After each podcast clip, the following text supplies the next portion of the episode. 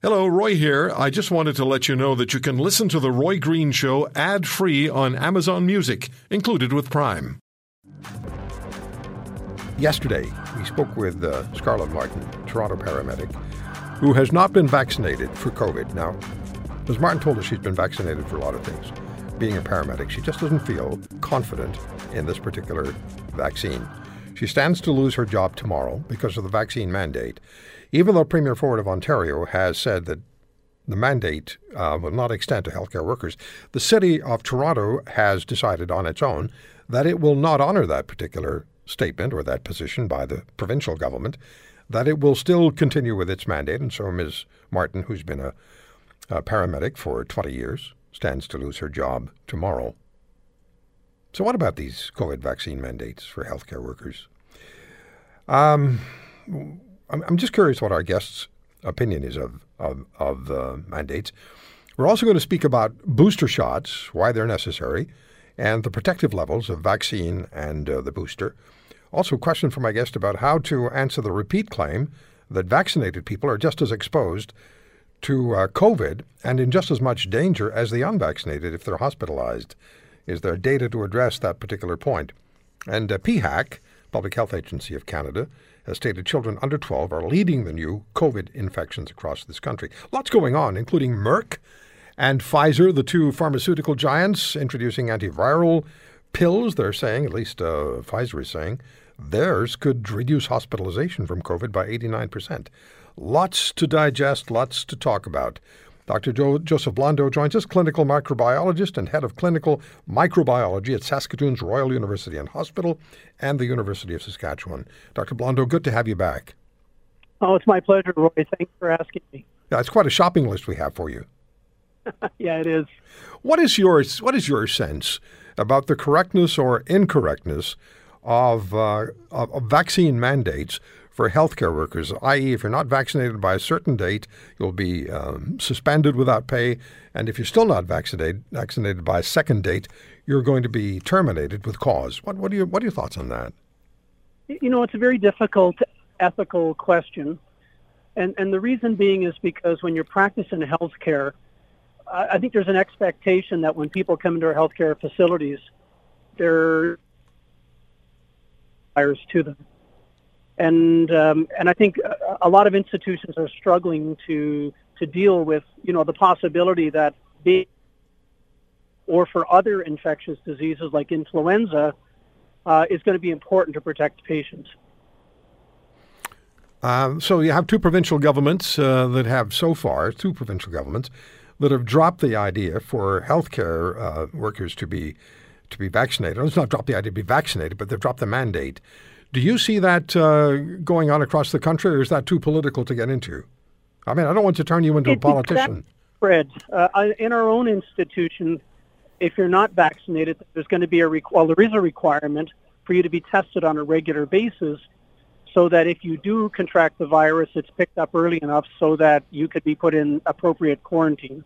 Yeah, that makes sense. Uh, the, the paramedic I spoke with yesterday, Scarlett Martin, said she'd be happy to be tested every day. Uh, yeah, uh, but once again, you know, the tests are not perfect, and it's possible that somebody could be tested with a test with a low sensitivity that would not pick up the presence of the virus, and that person could still be infectious. Okay, Dr. Blondeau, when it comes to vaccines, and this this is constantly repeated, and I'll be receiving, no doubt, hundred or two hundred emails over the next couple of hours about this. As soon as I talk to you about it. The the efficacy of vaccines. Let's start with that, and fundamentally, uh, and we'll go to point B and whether or not uh, people who are vaccinated actually do better if they're hospitalized from COVID. But let's talk about the efficacy of vaccines so, and the need for booster shots. The United States, which is absolutely impressive. Yeah. They collected data on 181 million Americans that have been double vaccinated. And from 50 U.S. states, there was a report of some 19,500 patients who were double vaccinated that required hospitalization. So 14,500 of those people survived, and some 4,400 died. But of those 4,400, 800 died for reasons other than COVID. You know, for example, they were in a car accident and died as a result of their injuries. So out of that 181 million people, only about 3,600 people who were double vaccinated contracted the virus, was sick enough, and hospitalized and died. And of those, more than 85% were great, older than 65 years of age and had comorbidities. So, what do you summarize from that? The, the vaccines are. Well, it's hard to argue with numbers, isn't it? Oh, it really is. And I mean, it's an ongoing experiment where this data is being collected on a daily, weekly, monthly basis, and it's given us information in real time, which we should be using to inform opinion. So 181 million vaccinations, double vaccinations in the United States. Of those, Correct. some 19,000 plus uh, ended up in the hospital with COVID. And of those 19,000 plus, that's 19,000 out of 181 million. 81 million. 40, was it 4,400 that 4,400 died, died? Okay. but 800 of those died for reasons other than COVID, even though they tested positive COVID. So out of 181 million double vaccinated Americans, 3,600 died in hospital from COVID Correct. that didn't have comorbidities or yeah, comorbidities. They did. So, uh, they were they were more elderly Yeah. and they had comorbidities. Wow. What about the So, so Roy, Yeah. I'll tell you what's important out of this data set. Sure. It tells me that if you're an elderly individual and you have underlying medical conditions, even being double vaccinated means that you still have some level of risk and you should exercise other me- measures to keep you safe, like uh, staying away from people, wearing a mask, uh, hand washing, etc. Um, Dr. Blondeau, when the booster's available, will you take it? Absolutely, 100%. I'm eligible on November the 27th. I'll be the first in line. Okay, uh, I'm not going to. There's no way that we, we don't need to talk anymore about this. The numbers tell the story.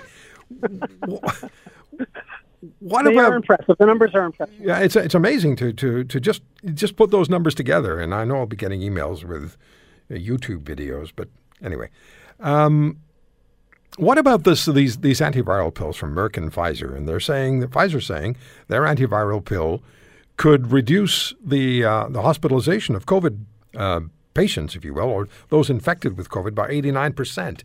What what are your thoughts on antiviral pills? currently available for everybody to review uh, is actually looking at individuals who are infected but have not advanced too far in terms of their clinical spectrum. So these are people that test positive, are at higher risk, and these uh, these oral are preventing the disease from progressing. So I, I think they're excellent. It's another um, you know treatment in the armamentarium for COVID but I don't think they're a replacement for vaccination. Okay. When, when Public Health Canada, uh, Dr. Blondeau, says that children under 12 years of age are leading the new COVID infections across Canada, they're also saying COVID cases are declining in this country, but not as quickly as they wished for. Children under 12 leading new COVID infections across the country. What does that speak to? Well, you know, we know from Health Canada's data uh, that you can find and look up on the Government of Canada website that uh, the vast majority, not the vast majority, but a substantial number of infections are occurring in younger individuals.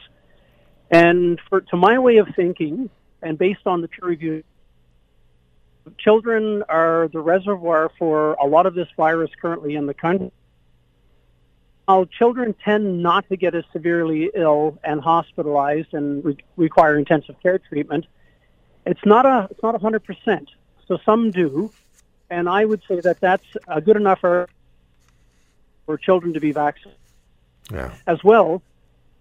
Children could become an important reservoir for transmission to other vulnerable people that happen to be within your family or social bubble, um, or, or being around anybody else that's at risk.